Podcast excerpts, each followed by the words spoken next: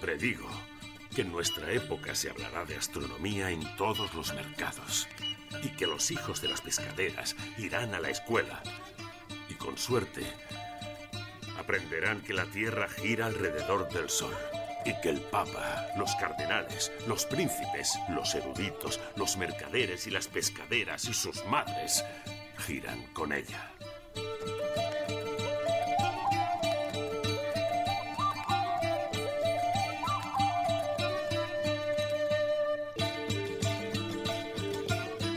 Dicen que solo le tememos a una cosa, al vacío. Bienvenidos a Horror Vacui.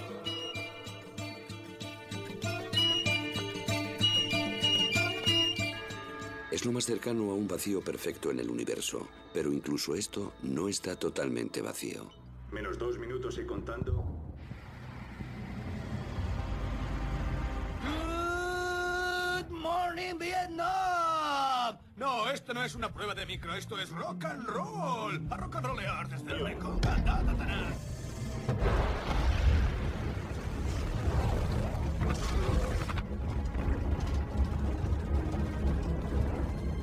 ¡El reloj está en marcha!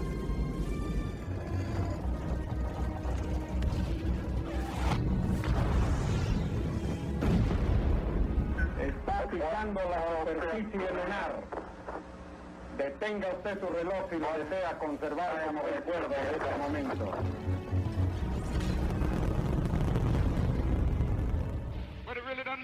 Martin Luther King ha sido asesinado a tiros esta noche en Memphis, Tennessee.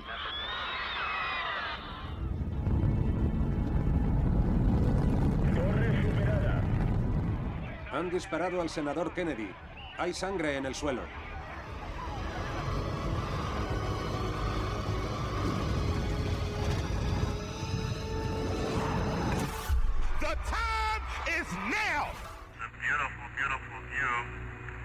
Very, very beautiful.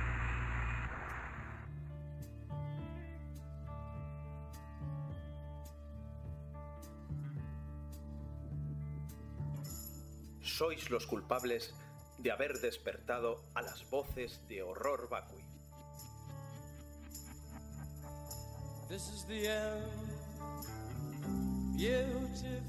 En la primera parte habíamos dejado en suspenso el programa espacial estadounidense tras el accidente del Apolo 1. La NASA fue acusada de conflicto de intereses.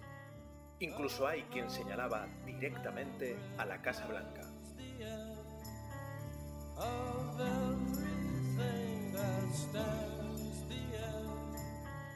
Lejos de ser el final, este fue solo el principio. Y el programa Apolo continuó.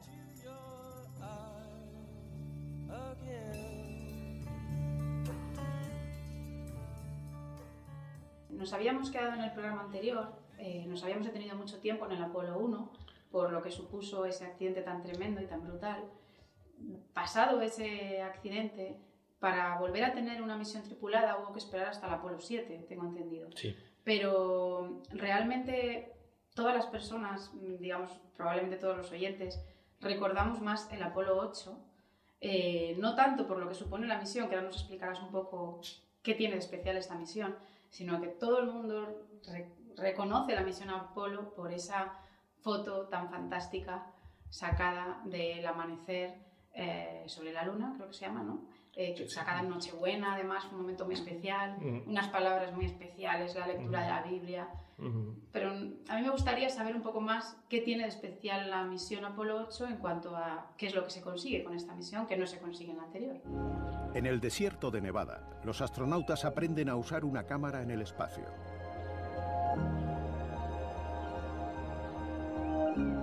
El lanzamiento del Apolo 8 está cerca, pero las cosas andan tensas. La CIA declara que los soviéticos están a punto de lanzar un cohete gigante a la Luna. Como precaución, la NASA no descansa en Navidad y planea el lanzamiento el 21 de diciembre de 1968, con Frank Borman como comandante, acompañado por William Anders y James Lowell. Van a bordo de un cohete de 110 metros diseñado por Von Braun, el más grande imaginado, el Saturno V. Su misión, llegar al lado oscuro de la Luna, fotografiarlo y volver. Pues eh, evidentemente la, ruptura o la rotura del cordón umbilical que supone la gravedad terrestre y, y dejar el amparo de, de, nuestro planeta. Es la primera vez que un, tres seres humanos salen de la Tierra, salen de la esfera de influencia gravitatoria terrestre para entrar en los dominios de, nuestro satélite natural.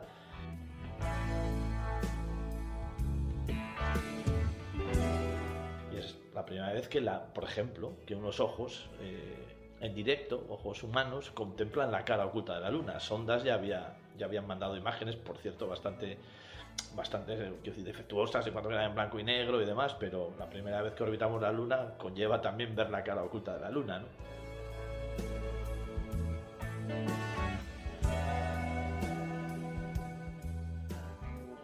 Pero evidentemente desde el punto de vista más filosófico, trascendente, es que es la primera vez que abandonamos la Tierra y eso lo hace el Apolo 8 en cualquier libro, en cualquier documental o en cualquier historia que se, que se hable de la misión Apolo, el, el número 8 tiene una trascendencia y un, y un, espacio casi tan grande como el propio 11. ¿no? Bueno, el programa anterior que hablabas de parches, probablemente este parche sea el que mejor refleja sí, sí, lo que muy, ocurre en la misión, ¿no? Es muy bonito, es muy Es bonito porque es un parche que además tiene una cierta forma cónica para jugar con lo que es la forma de- del módulo de mando, con la cápsula, que llamamos vulgarmente, y después dibujan ese 8 que en realidad también juega con, con la trayectoria, las que podemos hablar después, que, que se sigue de cara a la Luna, ¿no? Esa, esa inyección translunar, después la, la- orbitar la Luna que cierra el 8, digamos, y la inyección transterrestre de vuelta. Y bueno, pues es, es un parche de los más, de los más bonitos desde el punto de vista. La nave espacial estadounidense no solo dará la vuelta a la Luna y regresará, sino que, mediante una serie de maniobras, la tripulación permanecerá en la órbita lunar durante un día. Completarán 10 órbitas alrededor de la Luna, el tiempo suficiente para buscar posibles puntos de aterrizaje y vectores de aproximación para futuras misiones del Apolo. Después encenderán su enorme motor único para volver a casa. Apolo 8. Apolo 8. El Apolo 8, tres hombres y una nave que recorrerán más de 800.000 kilómetros. El reto es sobrecogedor. Si Dios quiere una proeza que igualará las realizadas por Colón, Magallanes, Lindbergh y... Richard Nixon. Cuando se es presidente, en ocasiones uno tiene que hacer muchas cosas que no siempre son, en el sentido estricto de la palabra, legales. Pero- También eh, al elegir a los, a los astronautas tuvo la NASA un acierto bueno con el tema de que uno de ellos fuera fotógrafo, ¿no? Porque tomaron las fotografías, bueno, aparte de icónicas y preciosas, pero bueno, pues bien tomadas. Claro. Sí, sí, sí, por supuesto. La foto está de Rice, que, que- que es la que citaba antes Sara, y que está calificada como una de las fotos más importantes de la historia. No sé si hay gente que lo traduce como las fotos más bonitas de la historia. Para mí me parece que tiene una belleza intrínseca magnífica, pero evidentemente no estarán las 50 mejores o más bonitas fotos de la historia, de los sí más importantes. Es tremendo, tremendo. Luego hablamos un poco más de, Sí, sí, sí. de la foto del Apolo 17. Sí, sí, sí. De la famosa canica azul, que esa también es una foto preciosa. Mm, claro que sí. Desde el punto de vista científico, quizá sea esta misión, la del Apolo 8, la que realmente, lo que, lo que has dicho antes, rompe las fronteras del cordón Sí, sí, umbilical, no. de la navegación por cabotaje y todo esto, salirse de la órbita, Por quizás sea supuesto. superior a- al Apolo 11 desde el punto de vista científico. Sí, sí, sí, bueno. Hombre, todas tienen algo, claro, el Apolo 11 tiene la, la- la no despreciable variable de depositar a dos humanos sobre la Luna y un módulo de descenso, ¿no? Pero evidentemente el salto cualitativo no, no es despreciable. Pasar de la órbita baja terrestre a 200 kilómetros, que es lo que habían hecho las otras misiones, o la, la misión Apolo 7, que es la que orbita la Tierra, a marcharnos a casi 400.000 kilómetros, orbitar la Luna y, volver sanos y salvos. ¿no? Científicamente, tecnológicamente, era la prueba de podemos llegar. Lo otro también es la no despreciable detalle técnico y además ahora desde estos 110 o 111 kilómetros que estoy orbitando vamos a soltar un módulo de descenso y que llegue bien. Que evidentemente es un reto no, no, no menos importante, pero parece, al menos en números, que si hemos hecho 400.000 kilómetros, por los últimos 110 los haremos también bien. Con el Apolo 8 estuvimos tan cerca. 110 kilómetros más abajo y... Fue como si pudiera salir y caminar sobre su cara.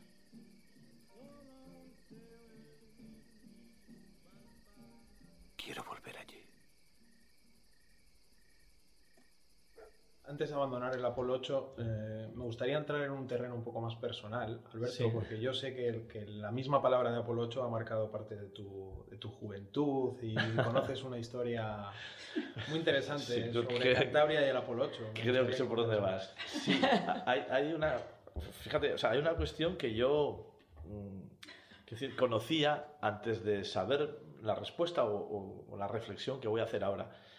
En Cantabria, que es donde vivimos los que nos sentamos ahora alrededor de este micrófono, en la localidad de Somo hay un bar que se llama Apolo 8. Y no se llama Apolo 9, ni 10, ni 11, ni 7, ni 1 cuando los Apolos además tienen todo su, su, su lanzamiento en fechas muy próximas, ¿no? Y siempre me llamó la atención, para mí, ¿qué significa que haya un bar en Somo que se llama Apolo 8?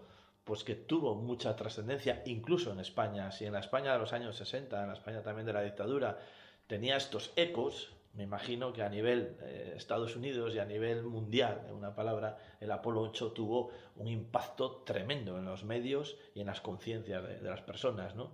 porque además, como bien recordaba antes Sara, esto fue en la Navidad de 1968 y solo siete meses después estaban alunizando en el Apolo 11. Seguro, digo yo, esto es una especulación que entre que terminas de pintar el, el bar y pones las luces o pones el rótulo, ya había llegado el Apolo 11, ¿no? Pues qué mejor momento, bueno, déjame el Apolo, quita el 8 y ponemos un 11, que es como más importante. Estoy convencido de que el 8 fue un impacto. Y si me dejáis, añado otra anécdota personal, porque cuando el Apolo 8 llega a la Luna, perdón, eh, sí, orbita la Luna, claro que llega, aunque no, aunque no alunicen, eh, pues yo tendría seis años en ese momento. Y sí recuerdo en la escuela infantil a la que iba, como el hermano de uno de mis compañeros, que tenía tres o cuatro años más que nosotros, tendría nueve o diez, eh, se jactaba de conocer los nombres, porque esto sí que salía en los telediarios, y decía, han ido a la luna, y entonces decía y se llaman Lovell, Anders y Borman. Y me acuerdo, además ese orden conocía Lovell, Anders y Borman.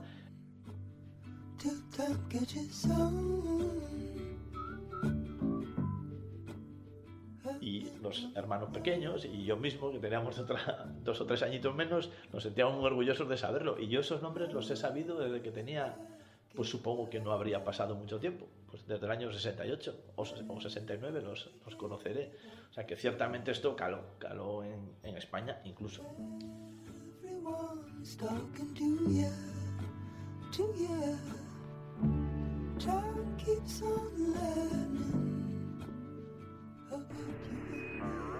El humano a punto de descubrir la cara oculta de la Luna.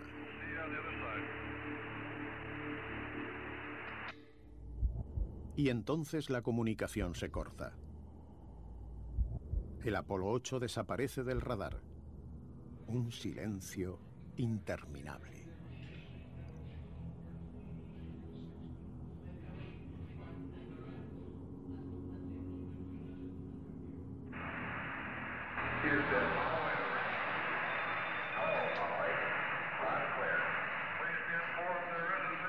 Bueno, también en, en la misión esta Apolo 8, pues eh, concretamente Lovell eh, pronunció una, una un poco larga frase hablando de, de la luna, de cómo veían la luna desde la ventanilla, desde la escotilla, ¿no? Y dijo algo así. La luna es esencialmente gris, no hay color. Parece un yeso de París o una especie de arena de playa grisácea. Podemos ver un poco de detalle. Los cráteres están redondeados. Hay bastantes de ellos, algunos de ellos más recientes. Y bueno, pues está claro que además de hacer f- las primeras fotos de, de la Tierra completa ¿no? y del amanecer terrestre, pues también se dedicaron a, a visualizar la Luna, que- porque claro, en el control de misión pues estaban deseando ver, eh, o sea, que les contaran cómo era la Luna. Sí, sí. La superficie lunar aparece ante ellos oscura y polvorienta, mellada por los meteoritos.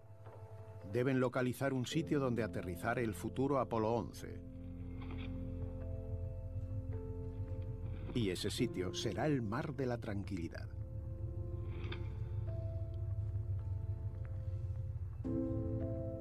Cuestión también, yo importante relacionada con el Apolo 8, porque es una, frase muy icónica que no sé si recogimos en el primer programa. Es que en el día de Navidad, uno de los tripulantes de- del Apolo 8, hablando con NASA, pues dice, bueno, pues esta mañana, le dicen desde la NASA, hablaba con mis hijos y digo, bueno, voy a trabajar y voy a seguir hablando con los chicos que están ahí arriba y demás. Cuando estaban camino, vamos a decir, de, la Luna.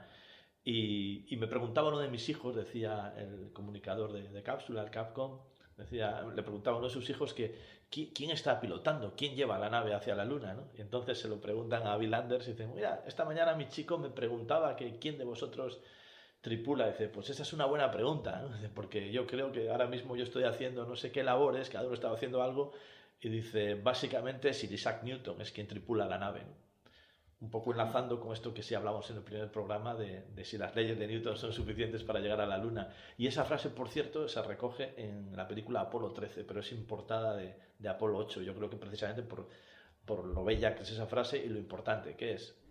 Bien, eh, Houston, ahora ya únicamente nos queda la computadora, que en este momento voy a desconectar.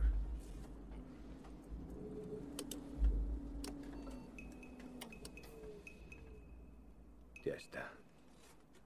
Ahora nuestro piloto es Sir Isaac Newton. Eh, esto, eh, después de, de encender los motores para la inyección translunar, de la que hablaremos después, pues ahí pasan dos largos días, dos largas jornadas, hasta que se vuelven, salvo modificaciones de, de mitad de recorrido, de trayectoria, donde solamente las leyes de Newton te están llevando derechos a la Luna.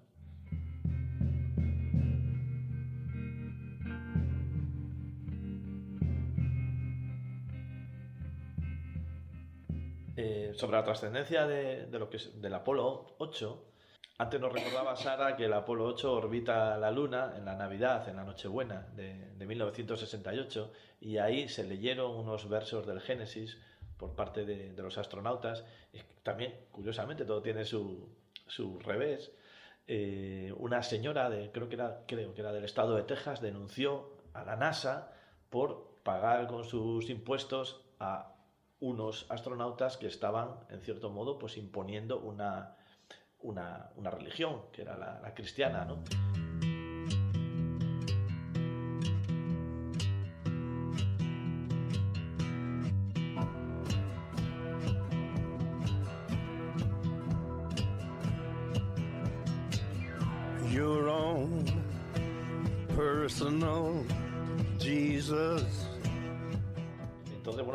Creo que incluso no sé si llegó a los tribunales o no esa denuncia, pero sí que tuvo cierta repercusión en medios, ¿no?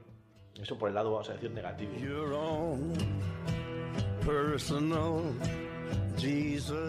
Y por supuesto, por el lado este que decíamos ya casi trascendente, es, es muy importante la reflexión que hacen los astronautas a la vuelta.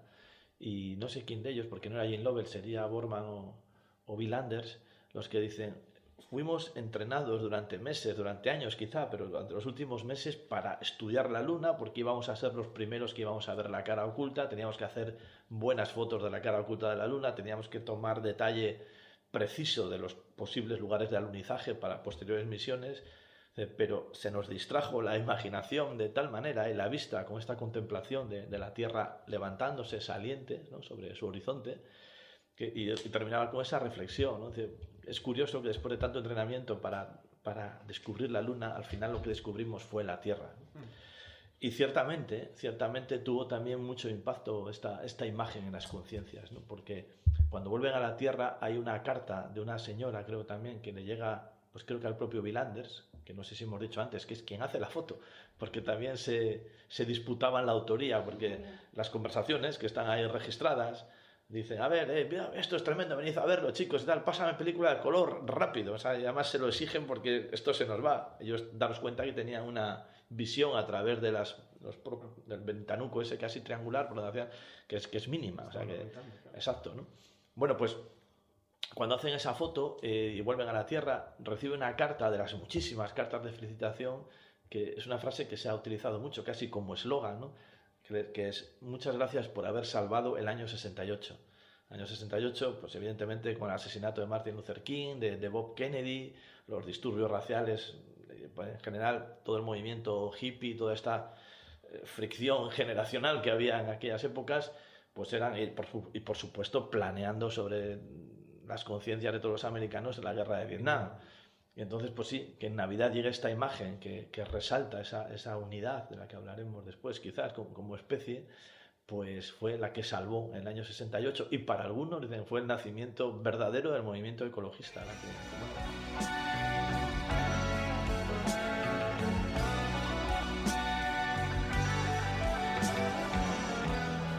Ahí no veis fronteras. No veis- Algunos astronautas dice también, a mí me parece muy importante, ¿no? Lo dejó, estiré mi, mi mano hasta donde alcanzaba mi, brazo y con un pulgar pude tapar la Tierra. Todo lo que yo quería, un poco al hilo de lo que después reflexionaría de manera magistral Carl en el punto azul pálido, que pues todo lo que yo tengo de bueno, de malo, de, sufrimientos y de alegrías está, está tapado por mi pulgar.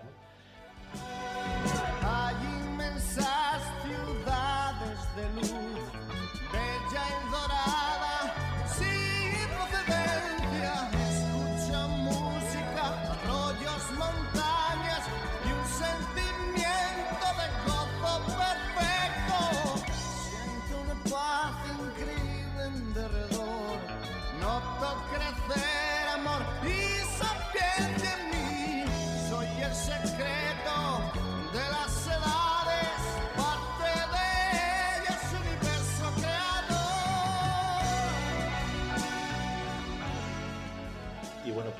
evidentemente fue un... que es muy fácil de decir esto ahora, estos sentimientos de, bueno, somos hermanos desde el espacio y tal, pero es que cuando no había sido más allá de la vuelta de la esquina, esa reflexión era, por supuesto, muy fresca, muy, muy genuina y a la gente mm, le llegó y le sigue llegando hoy en día esa visión de, de la Tierra como un oasis.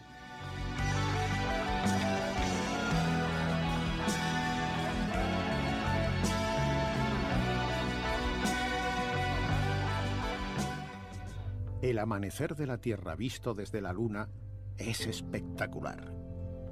Vinimos a descubrir la Luna, pero en su lugar hemos descubierto la Tierra, exclama Anders.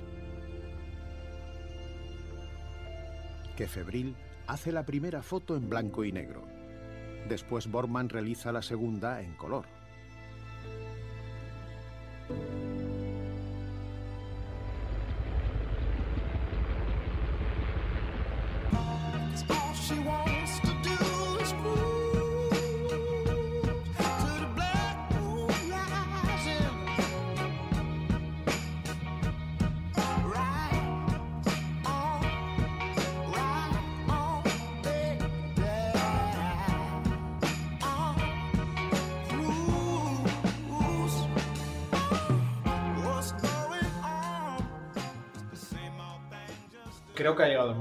Prometido a los oyentes poner un pie en la luna y vamos a hablar de, de lo que al final sustenta toda la, la carrera aeroespacial, que son los cohetes. Ese Saturno 5, Cova, no sé si nos puedes dar una pincelada de, de cómo funciona.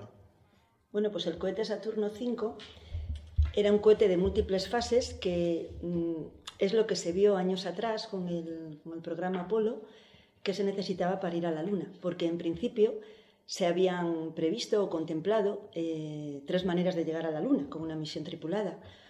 Una sería en vuelo directo, cosa que se descartó enseguida porque supondría muchísimo peso para llevar hasta la Luna.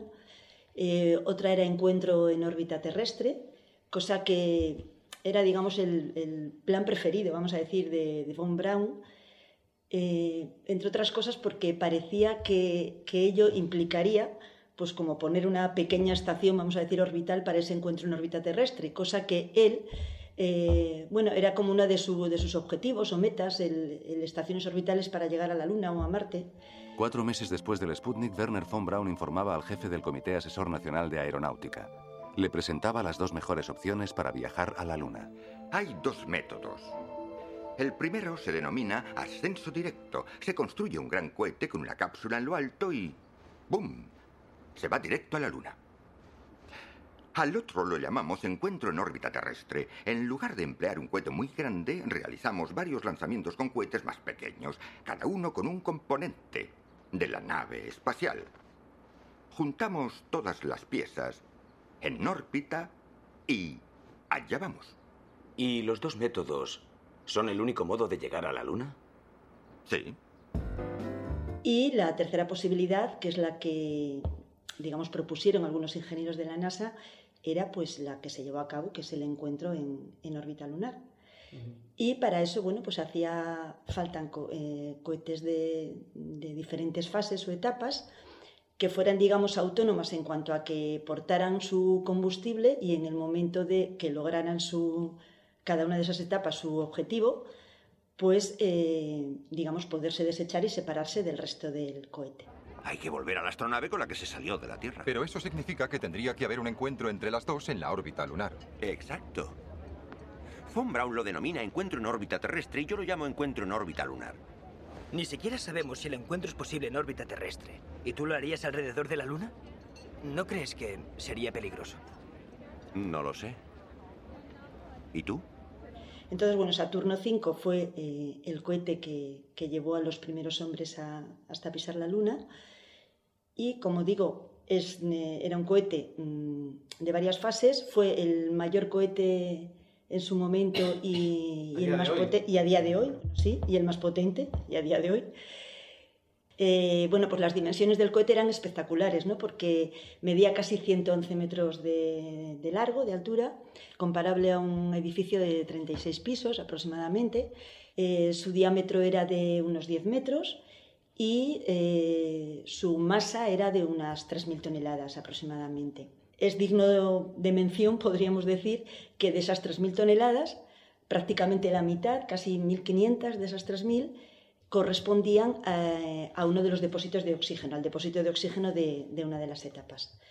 Portaba la nave Apolo 11, claro, que estaba, iba en la parte superior del cohete y finalizaba todo el sistema, Saturno 5 más la nave Apolo 11, con lo que se llamaba la torre de escape.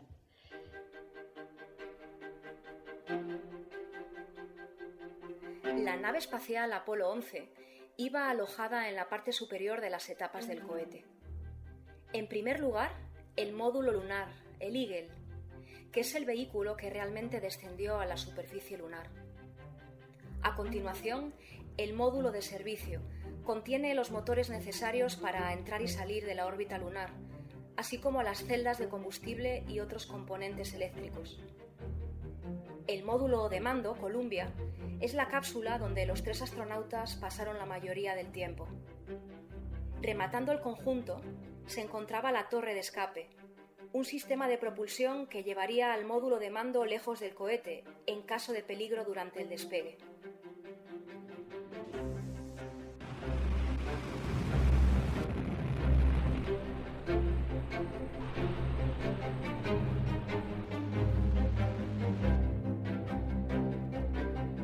Las tres fases o etapas de, la que- las que constaba el Saturno V tenían la siguiente misión cada una de ellas.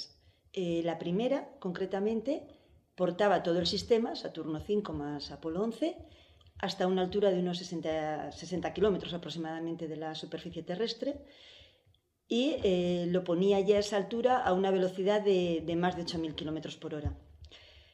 Eh, esta primera etapa, digamos que suministraba como el 30% de, de lo que es la velocidad mm, orbital que tendría que llegar a adquirir. Eh, una vez que, que esta etapa primera pues, conseguía esto, eh, se separaba del resto de- del cohete Se encendieron los cinco motores de la primera etapa y propulsaron el Saturno 5 a siete veces la velocidad del sonido. Roger, sistema de aborto manual. Segunda fase. Preparaos para pequeña sacudida.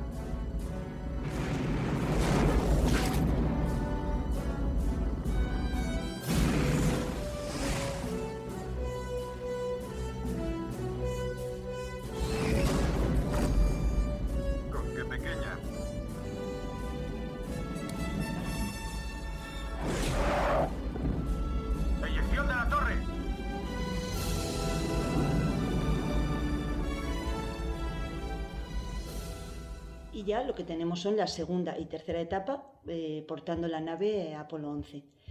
Entraba entonces en funcionamiento la segunda etapa, que lo que hacía eh, era suministrando ya algo más del 50% de la velocidad eh, orbital que tenía que adquirir, poner todo el sistema a una altura de unos 185 kilómetros de la superficie terrestre y a ella le, da- le daba ya casi la velocidad orbital, unos 24.000 kilómetros por hora.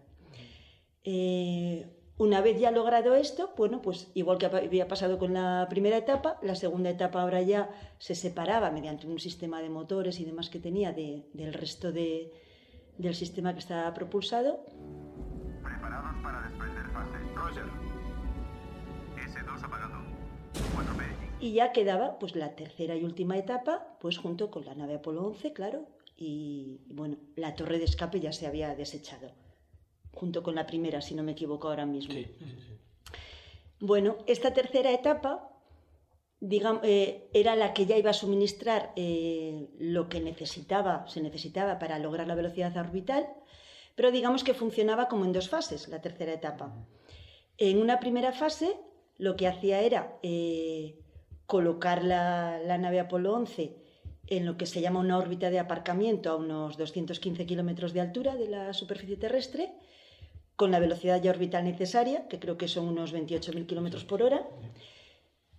Y una vez que se lograba eso, se, se mantenía unida todavía esa tercera etapa a, a la nave y estaban pues circunvalando la, o sea, digamos orbitando alrededor de la Tierra durante unas tres horas aproximadamente, que era bueno, pues un tiempo que necesitaban los astronautas para pues ver que tenían todo en orden, ¿no? El sistema de navegación, bueno, pues que la trayectoria era la correcta, etcétera. Una vez ya pasado ese tiempo, quedaban yo creo que unas dos mm, vueltas a la Tierra, Sí. unas dos órbitas terrestres yo creo, creo que hacían, eh, pues ya eh, esta tercera etapa del Saturno V tenía que, digamos, eh, ponerse en marcha para su segunda misión, que era lo que se llama la, la inyección translunar. Es decir, poner la nave Apolo 11 en el camino hacia la Luna, hacia una órbita lunar. Y para ello, eh, pues lo que hacía era acelerar con sus motores el, el cohete, lo que quedaba del cohete, claro, hasta unos 45.000 kilómetros por hora, que era lo que le permitía ponerse en la inyección translunar. Y eh, entonces, bueno, pues ya salía de la órbita terrestre, camino hacia la Luna, Atención controladores, quiero confirmación para proceder a encendido de inyección translunar. Retro. Adelante. Control. Adelante. Teledirección. Listo. Recepción. Adelante. Econ. Preparados. Navegación. Adelante. Vuelo. Preparados. Red. Red lista. Médico. Dispuesto. Capcom, todo listo para inyección translunar. Todo listo para ITL. Listo para ir a la luna. Entendido, Houston.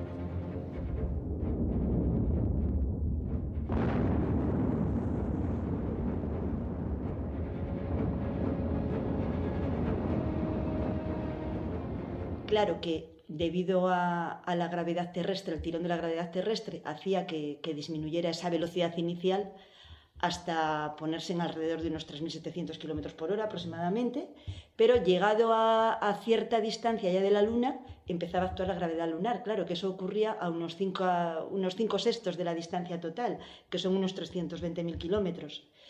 Y eh, una vez que, que, como digo, entraba en la acción del campo gravitatorio lunar, pues claro, empezaba otra vez a aumentar la velocidad. Entonces, de esos escasamente 4.000 kilómetros por hora, eh, volvía otra vez a acelerar hasta alcanzar unos 9.000 kilómetros por hora, que era la velocidad ya que le permitía eh, a la nave ponerse en órbita lunar. Por cierto, a todo esto, ya antes de llegar a este punto, ya esa tercera fase o etapa se había separado de, de la nave Apolo 11.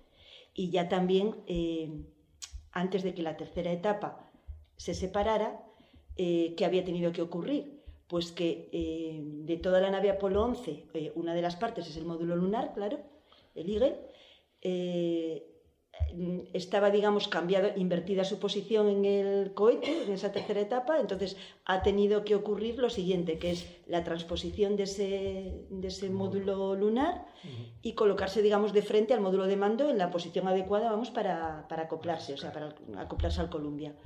Eh, todo esto ha pasado ya, como digo, antes en este camino de, de la Tierra a la Luna, ¿no? Entonces, bueno, una vez que ya adquiere esos eh, 9.000 aproximadamente kilómetros por hora, se pone en órbita lunar y eh, tienen que empezar a actuar ya los motores, en- ya en este caso, claro, de la, de la nave Apolo 11, para, eh, digamos, no quedarse en una trayectoria de regreso libre a la Tierra y poderse, digamos, quedar atrapado en, la, eh, en, la- en una órbita de, de la Luna, en una órbita que casi circular que llegaba a hacer. Tras un encendido de los motores, tiene lugar la inserción en la órbita lunar. Un segundo encendido coloca al Apolo en órbita circular alrededor de la Luna. Sí, que por cierto, solo matizar una cosa al, al hilo de lo que decías, ¿no? Cuando hablabas del desprendimiento de las etapas de- del Apolo, de, la- de Saturno V, decías que se separaban entre unos sistemas complejos, que es cierto que lo eran, y hablabas un poco de, de motores, en vez de que has dicho. En realidad todos esos sistemas eran pirotécnicos, Sí. que llamaban, ¿no? Porque evidentemente obviaron el colocar ningún dispositivo que pudiese fallar. O sea, la cuestión, cual- cualquier cuestión de tipo mecánico o eléctrico, además, era altamente peligrosa porque no- fijaros lo que supondría el no desprender una fase. Entonces se, re- se requería de dispositivos pirotécnicos, es decir, de explosiones que eliminaban el anillo de ensamblaje y lo que hacían era liberar la- las etapas. Y eso se sigue haciendo en muchos, en muchos tipos de vehículos espaciales cuando tienes que tener garantizado que algo tiene que, tiene que desprenderse. Porque bueno, otras cosas sí puedes asumir que queden bloqueadas, pero jamás una, una etapa del cohete. ¿no? No sé si tienes toda la razón. De hecho, eh, para la apertura de, de gran cantidad de válvulas, ya no sé si de todas ellas, pero por ejemplo las válvulas de helio, que después hablamos de, de para qué utilizaban el helio, o las válvulas de, de combustible, para, vamos, para que permitiera salir el combustible y llegar a, la- a los motores, ¿no? Para todas esas eh, aperturas de esas válvulas siempre se utilizaban dispositivos pirotécnicos, ¿no? Para que no dieran problemas. It's a Barnum and Bailey world, just as phony as it can be. But it wouldn't be make believe if you believed in me. Says only a paper moon sailing over a cardboard sea.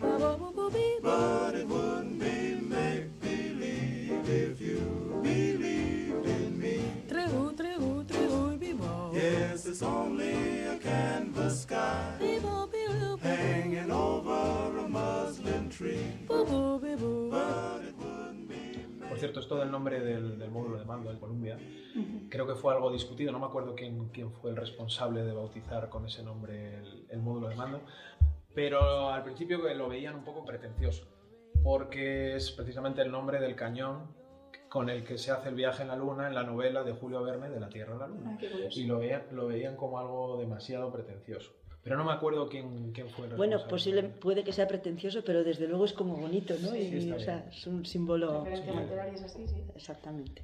En cualquier caso, esa, como decíamos antes, potestad de ahora la tenían los astronautas. Astronautas, sí. Y bueno, yo creo que fue una cosa consensuada por los tres. Michael Collins, Collins, tuvo, sí. ahora hablaremos enseguida, tuvo mucho protagonismo porque él sí que es el, el dibujante, es la mano que dibuja ese águila, ese eagle. Sí, sí. Y además se sabe de dónde, lo calca de una lámina de, o lo copia, o lo calca de una lámina de National Geographic, pero añadiendo pues esa rama de olivo que inicialmente la llevaba una en el pico y después en, en las, en las garras porque les parecía, bueno, no sé si es momento de, de hablar de esto, pero les parecía que un águila con las, en posición de aterrizaje con las garras libres ¿vale? daba sensación y- de, sí, incluso pues, de agresividad, entonces prefer- pues, prefirieron poner esa rama de olivo en, en las garras.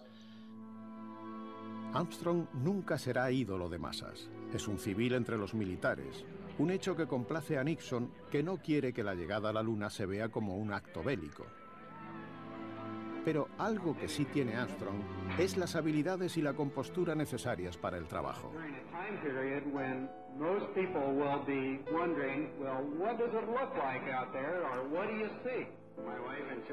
Buzz Aldrin y Michael Collins completan la tripulación. Y como decía el propio Michael Collins, de, bueno, la verdad es que está bien, dice, pero espero que la suelte porque si no el aterrizaje no va a ser correcto ¿no? Luego- a llegar a la superficie. Luego volveremos a hablar de la rama de olivo, porque hay una rama de olivo que se ha quedado allí en la luna. Ajá. Sí, sí, cuando hablemos de objetos, como queráis, sí, sí. También con respecto a los nombres, que sí, Columbia y Eagle sí que fueron, vamos a decir, combinados eh, por la NASA a que pusiesen nombres, pues, llamaría- llamaríamos serios. Porque los astronautas, yo creo que precisamente igual para descargarse de esa tensión, de lo que supone una, una misión con un riesgo vital importante, ponían nombres más o menos simpáticos y la predecesora, que había sido el, el Apolo 10, pues se llamaban con los simpáticos nombres de Snoopy y Charlie Brown. el módulo lunar y, el módulo de mando. Entonces, bueno, ahora no pongamos nombres de, de dibujos, de animación o tal, porque ahora se trata de poner un nombre que tenga cierta trascendencia de cara a la historia. ¿no? Thank you.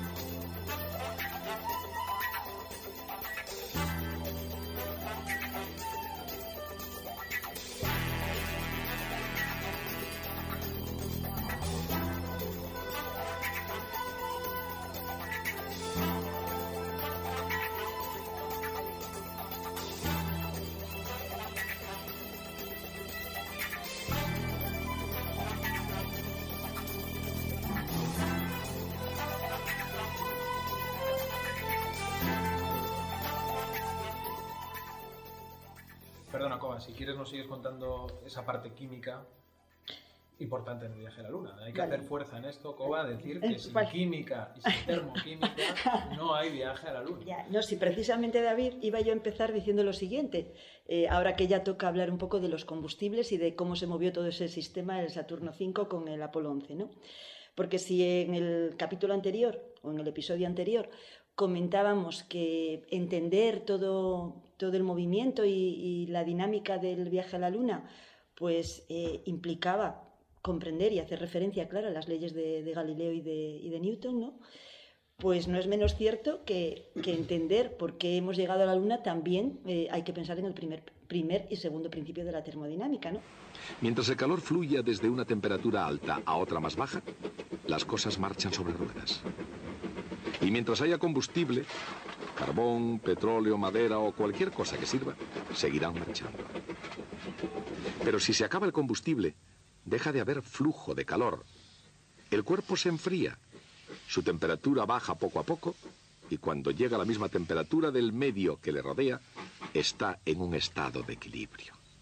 principalmente en el primer principio de la termodinámica, podríamos decir, en el sentido de que, bueno, eh, el Saturno V y también la nave Apolo 11 eh, se mueve eh, gracias a la energía liberada por unos combustibles, cuando una mezcla de combustible y comburente cuando reaccionan, y lo que ocurre es que la energía de los enlaces químicos pues, se va a transformar en energía mecánica o trabajo y en calor, por supuesto. Entonces, bueno, eh, voy a comentar ahora un poco lo relativo eso, a los combustibles utilizados en, en las etapas del Saturno V, o mejor que decir combustibles, voy a decir a la mezcla de propergoles, en el sentido de que son sustancias que van a reaccionar en lo que se llama una reacción de combustión sin necesidad del aire atmosférico, ¿no? Empiezo por la primera etapa, la primera fase del Saturno V, la que pone, lo pone a esos 60 kilómetros más o menos de altura y a unos 8.000 y pico kilómetros por hora. Entonces, bueno, en esa primera etapa, los la mezcla de propergoles que se utiliza es eh, un combustible llamado RP1, que es mm, similar al queroseno, es una mezcla de hidrocarburos con una densidad intermedia entre la gasolina y el, y el ga- y el gasóleo. Y el comburente u oxidante es oxígeno líquido. Esta mezcla de propergoles eh, se combina, reacciona en cinco motores, que son los que, de los que consta la primera etapa, cinco motores llamados F1, que en conjunto acumulan o, llegan a dar una potencia de unos 60 gigavatios, que en su día se dijo que era la potencia, o sea, mayor que la potencia eléctrica instalada en España en, en aquel año, en el año 69.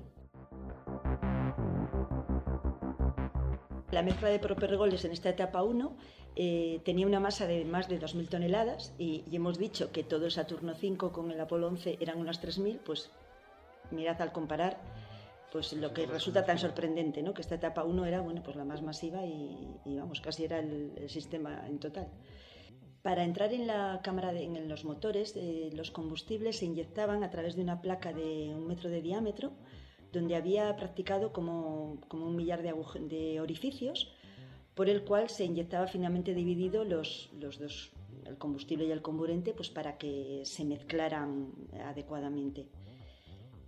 Eh, por las toberas, eh, es curioso comentar también que las toberas no eran de paredes lisas, sino que estaban hechas de co- como de unos mil, mm, como de un kilómetro, perdón, no mil, un kilómetro de tubos cada, la tobera de cada uno de los motores, hechos de una, de una aleación de níquel muy resistente a la temperatura, porque hay que comentar también que en, las cámaras de combustión, en los motores, vamos, se llegaban a alcanzar temperaturas de más de 3.000 grados centígrados, concretamente creo que alrededor de unos 3.300 y unas 65 atmósferas. La potencia tan elevada que acumulan estos cinco motores F1 eh, tiene que ser así porque, claro, necesitan suministrar eh, un empuje para mover todo el sistema superior a las 3.000 toneladas de masa que tiene que elevar. Por eso es que el empuje suministrado aproximadamente es de unos 3.400 toneladas fuerza. Aunque los motores F1 solo funcionarían durante dos minutos y medio, son una obra maestra de ingeniería y a día de hoy siguen siendo los motores de una sola cámara de combustible líquido más potentes jamás construidos. Y bueno, yo creo que dicho esto, voy a comentar ahora los, eh, el sistema de combustión, los combustibles utilizados en, las etapas 2 y 3. Las etapas 2 y 3 ya eh, constan de otros motores diferentes, los J2. La etapa 2 consta de cinco motores, en ese sentido igual que la etapa 1, y la tercera etapa es ya un único motor eh, J2.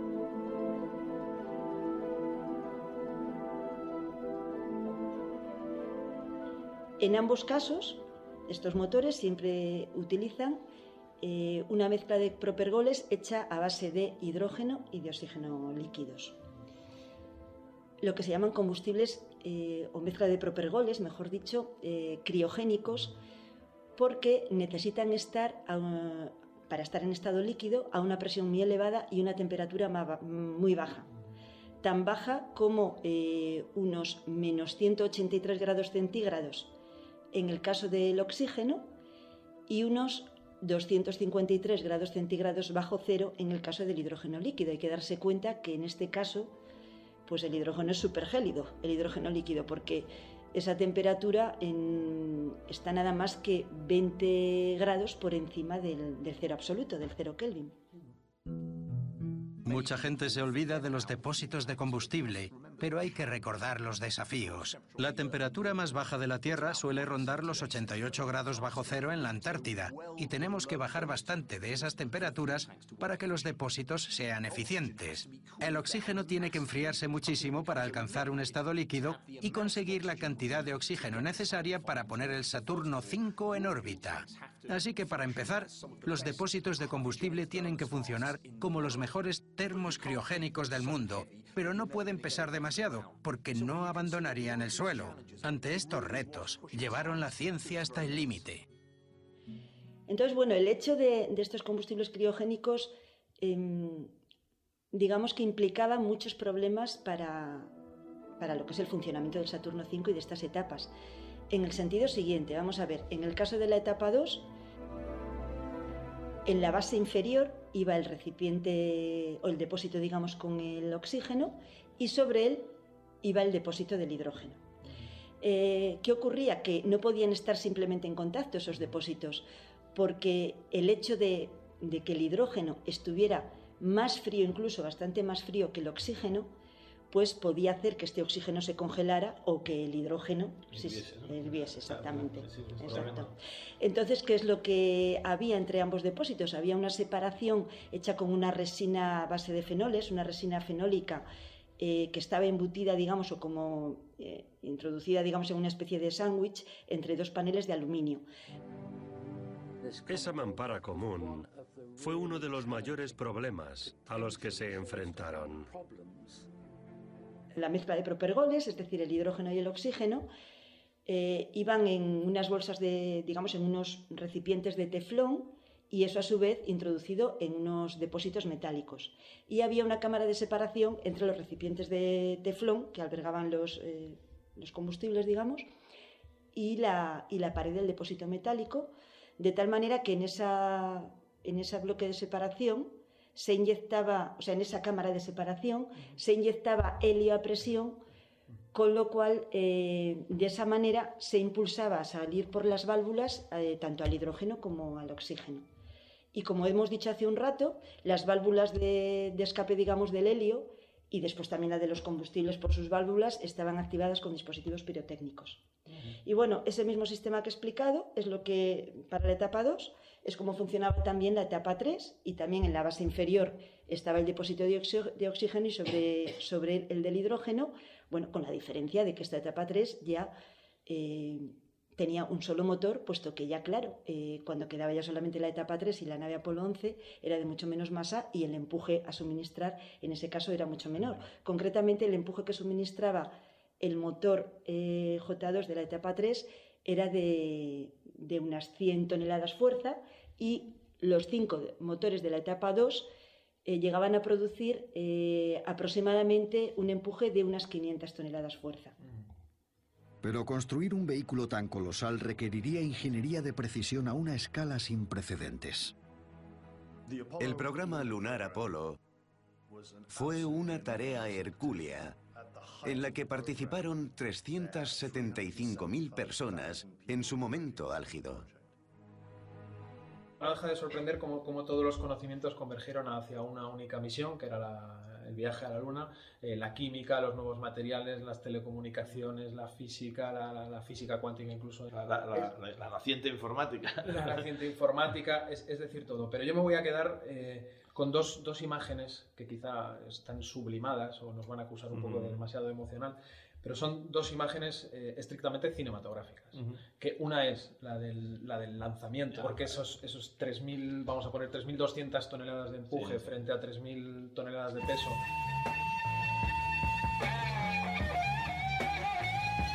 renqueante, dubitativo ese, ese arrancar, eh, eh, la, la tribuna de invitados que estaba a unos Sí. cuantos kilómetros, que todavía no había oído la deflagración de los motores y no sabía muy bien si eso funcionaba o no.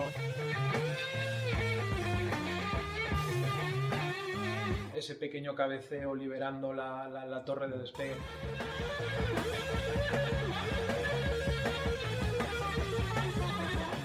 Hay que verlo, hay que verlo. Sí, sí, y, y la otra imagen también es la de, que creo que ha salido antes, la de la torre iluminada con los focos por la noche Ujú. y cómo esas placas de escarcha y de hielo que rodeaban los tanques Sí. criogénicos que ha contado Koba caían desde esas alturas.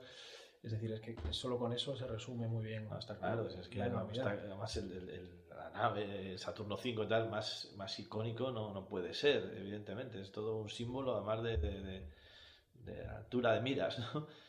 Ahí apuntado hacia, hacia las estrellas, porque literalmente es lo, lo que estaba.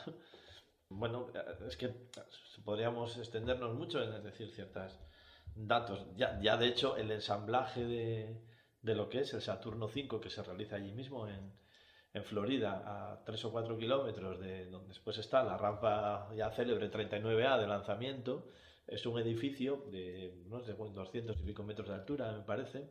Lógicamente tenía que albergar algo que tiene ya casi 150 metros junto a la torre de lanzamiento y demás, que después será transportado con orugas a un paso menos que el de una persona, algo más de un kilómetro por hora, iba, tardaba ¿no? Un par de horas o no sé cuánto en llegar a su punto de destino, en lo que es el transporte en, la- en las orugas. Sí, eso sí, sí, un par de horas. Me parece que sí, ¿no? que es unas imágenes también preciosas y bellísimas de ver esa, ese lento movimiento de, de- ni siquiera de dinosaurios, o sea, de mucho más de todos estos, estos dos o tres o cuatro kilómetros que los separaban de- del punto de lanzamiento que se alcanzan en un par de horas. ¿no? Y ese edificio también como curiosidad y como anécdota, no sé si habrá sido superado, pero eh, con- constaba en los libros de récords como el edificio de una sola planta más alto del mundo, porque lógicamente no podía tener plantas algo que tenía 150 metros por debajo de él.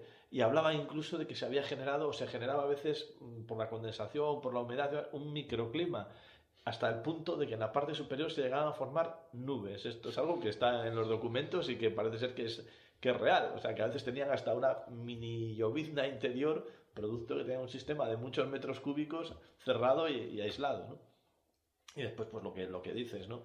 Eh, ese, esa, mm, esos 111 metros más la torre de lanzamiento lo elevaban hasta unos 130 o 140 metros, pues muy comparable, por ejemplo, a los que somos de Cantabria, a la, a la célebre ya chimenea de Solvay, y todo eso estaba sobrelevado en esa plataforma que llevaban las orugas sobre el suelo, pues supongo que hasta superar los 150 metros, ¿no?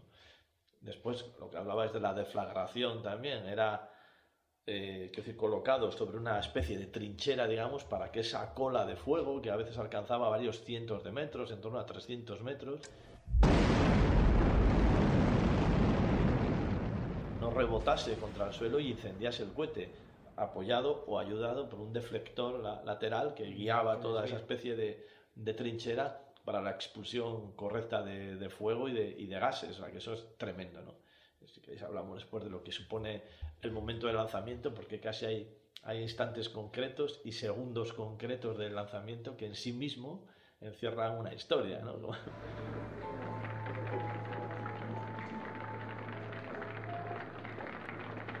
En el amanecer del 16 de julio de 1969, un año y medio antes de la fecha límite de Kennedy, el Saturno V surca el cielo. Yo creo que en el documental Apolo 11, que además es una cosa ya conocida, pero en el documental Apolo 11 se muestran esas imágenes como unas poquísimas horas, si no minutos, antes del lanzamiento, están unos técnicos reparando un problema dentro de, o sea, en el depósito de oxígeno, una válvula de, De del hidrógeno, hidrógeno, creo. perdón, del Sí, hidrógeno, exacto. la- la de hidrógeno. Y esto ocurre, yo creo que pues, mucho hora antes del lanzamiento, tal, están Y con los astronautas a pocos metros sobre ello, ¿no? ya, ya Ya. dentro de la, de la torre de lanzamiento. Y bueno, que es algo que es un poco escalofriante, ¿no? Que, que veas ahí a un equipo de trabajo de técnicos, casi de obreros, que están ahí con unas llaves inglesas literalmente ajustando algo en el depósito de hidrógeno, que tiene una pequeña fuga, creo. Sí. En las playas de Florida hay un millón de personas y en Cabo Kennedy hay 5.000 invitados y 3.500 periodistas invitados. Tal vez por completar lo de los motores y demás, que y, y el propio lanzamiento, que, que es, es digno de oírse. A mí me emociona particularmente la cuenta atrás. Y en la cuenta atrás hay eso, en ese, en ese T-20 segundos, T-15, T-10, hay momentos muy, muy mágicos. ¿no? Por ejemplo, hay uno que creo que es a falta de 15 segundos o 17, no sé exactamente, pero seguro que en los audios lo recuperamos rápidos, que es cuando ellos dicen lo de guidance is internal, ¿no? O sea, el guiado es interno 15 seconds. Guidance is internal. 12, 11, 10. que muchos eh, autores y dicen, bueno, tal vez la frase, porque ese guiado interno no, no, no es muy representativo de lo que quería decir, es que el, el guiado o así es inercial. ¿Qué quiere decir esto? Pues que tenemos que referir, y los físicos y bueno, en general la gente de, de ciencia lo sabemos bien, a un sistema de referencia inercial, a un sistema que no tenga aceleración, y eso lo mejor es tener referido a, a lo que antes citaba David, a las estrellas, pues eso es para alinear y realinear, eh, realinear perdón, el sextante. Y ellos se, se hacía en base a tres giróscopos que funcionaban de manera eh, absolutamente sincrónica y tal. Y cuando llegan a ese punto de falta de 15 o 20 segundos, hasta entonces estaban bloqueados, se liberan y el, sistema empieza a estar referenciado a las estrellas que hayan elegido en ese momento. Porque hasta entonces solidariamente giraban con la nave y se suponía que la Tierra es un, es un sistema de referencia en reposo. Pero cuando dicen el guiado ya es inercial, señores, nunca mejor dicho, hemos puesto rumbo a las estrellas que son ahora nuestra referencia. Y por supuesto, a, a falta de esos 8 segundos y picos, que es cuando dicen inicio de la secuencia de ignición, 9. Ignition sequence start. 6, 5, 4, 3, 2. para hacer que esos cinco motores F1, a los que antes explicaba estupendamente Cova, se pongan en funcionamiento y que además eh, su, vamos a decir, combustión entraba con una alternancia de unos 300 milisegundos ¿no? de cada uno de ellos para evitar daños estructurales en el cohete. Y ellos siempre, algunos astronautas, hablaban de esos momentos, que claro, son 0,3 segundos, pues que había un segundo en que notabas como cinco coces, decían, de una mula, porque eran unos tirones impresionantes todo ese 1, 0. All engine running. Liftoff. We have a liftoff. 32 minutes past the hour.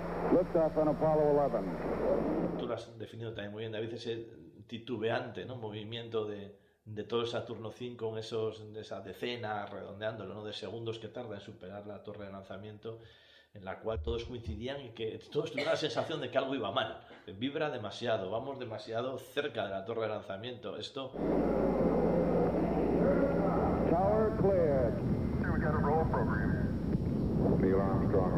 está pasando algo, en realidad es que el momento de lanzamiento era absolutamente violento, ¿no? como, como no puede ser de otro modo. Roll and pitch program, which puts Apollo 11 on a proper heading.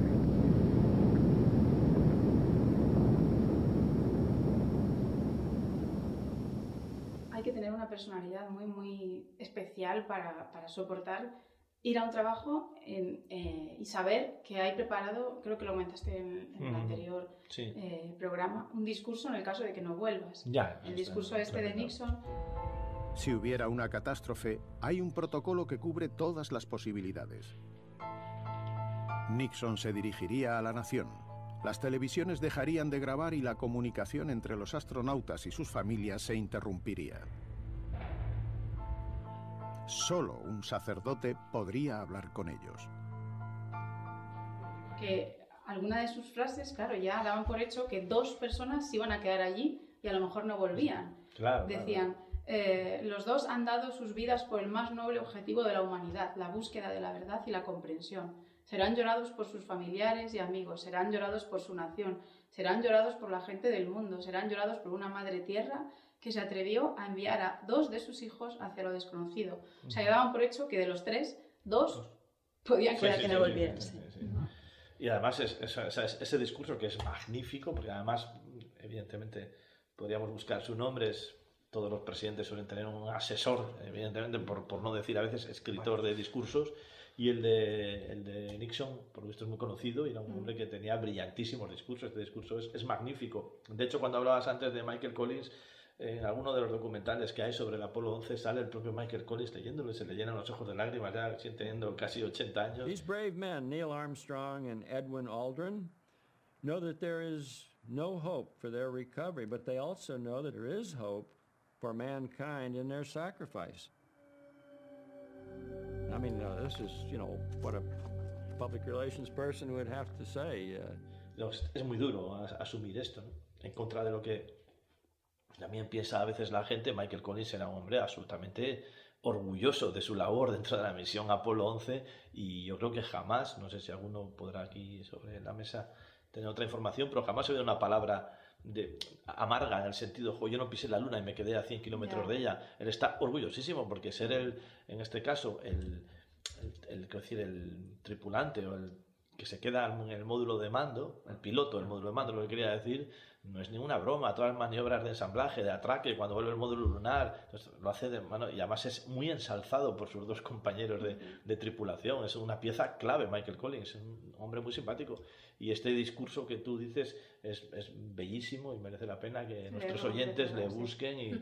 y, y además, bueno, pues cuando dices, ah, o sea, empieza, el destino ha ordenado que los hombres que fueron a la luna a explorar en paz permanezcan en la luna para descansar en paz, ¿no? Y concluye con ese, eh, diciendo, ¿no? En tiempos modernos hacemos lo mismo, pero nuestros héroes son hombres épicos de carne y hueso. Otros seguirán y seguramente encontrarán su camino a casa.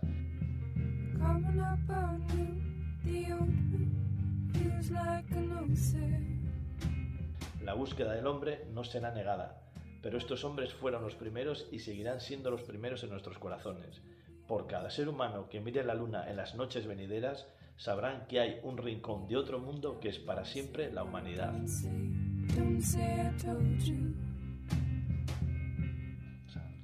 De una belleza, de una profundidad extraordinaria el discurso.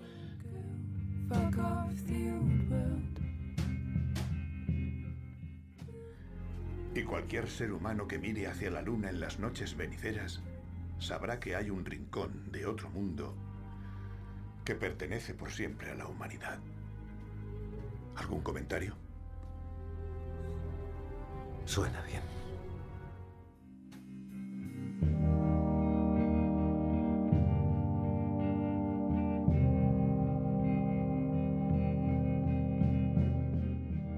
Hasta aquí la segunda parte de la serie de programas dedicados a los 50 años del viaje a la Luna.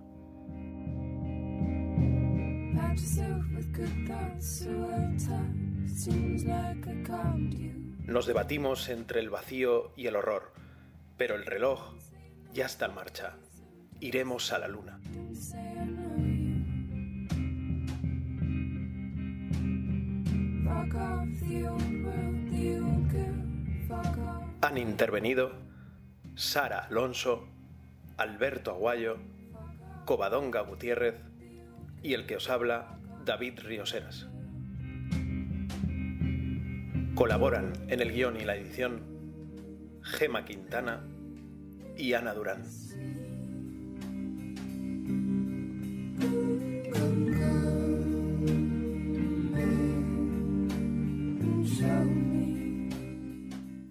Todos los miembros del equipo de Horror Vacui somos docentes en institutos públicos.